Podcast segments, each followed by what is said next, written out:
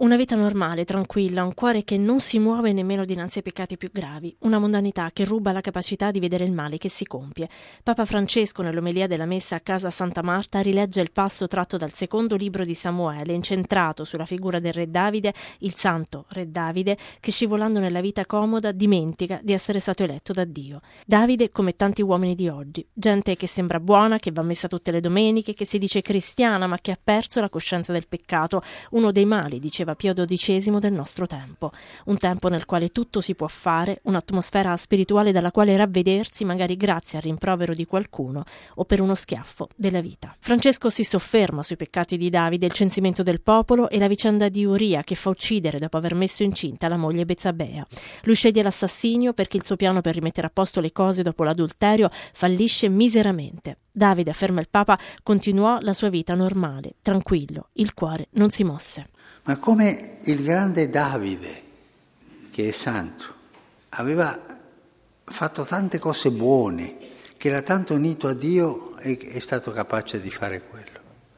Questo non si fa di un giorno all'altro. Il grande Davide lentamente è scivolato, lentamente. Ci sono dei peccati dei momenti, un peccato di ira, un insulto che io non posso controllare ma ci sono dei peccati nel quale si scivola lentamente con lo spirito della mondanità. È lo spirito del mondo che ti porta a fare queste cose come fossero normali. Un assassinio, Lentamente è un avverbio che il Papa ripete spesso nella sua omelia, spiega il modo in cui piano piano il peccato si impossessa dell'uomo approfittando della sua comodità.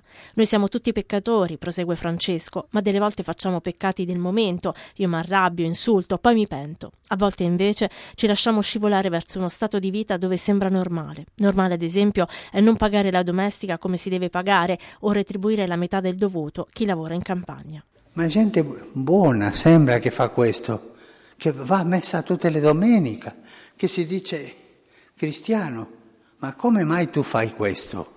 Gli altri peccati, dico soltanto questo, è perché sei scivolato a uno stato dove hai perso la coscienza del peccato.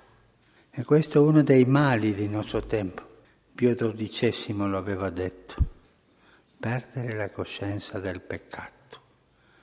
Ma si può fare tutto e alla fine si fa via una vita per risolvere un problema. Non sono cose antiche, spiega il Papa, ricordando una recente vicenda accaduta in Argentina con alcuni giovani giocatori di rugby che hanno ucciso un compagno a botte dopo una notte di movida.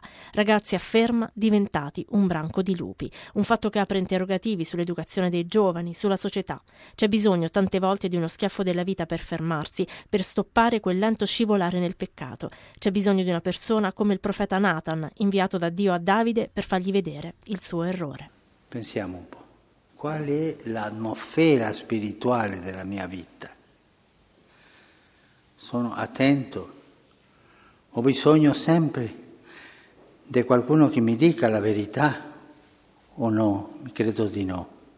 Ascolto il rimprovero di qualche amico, del confessore, del marito, della moglie, dei figli, che mi aiuta un po'.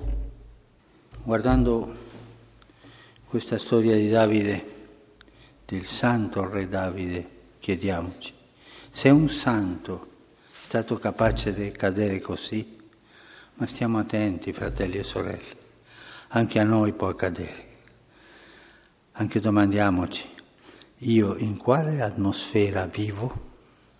Che il Signore ci dia la grazia di sempre inviarci un profeta, può essere il vicino, il figlio, la mamma, il papà, che ci schiaffi un po' quando stiamo scivolando in questa atmosfera dove sembra che tutto è illecito.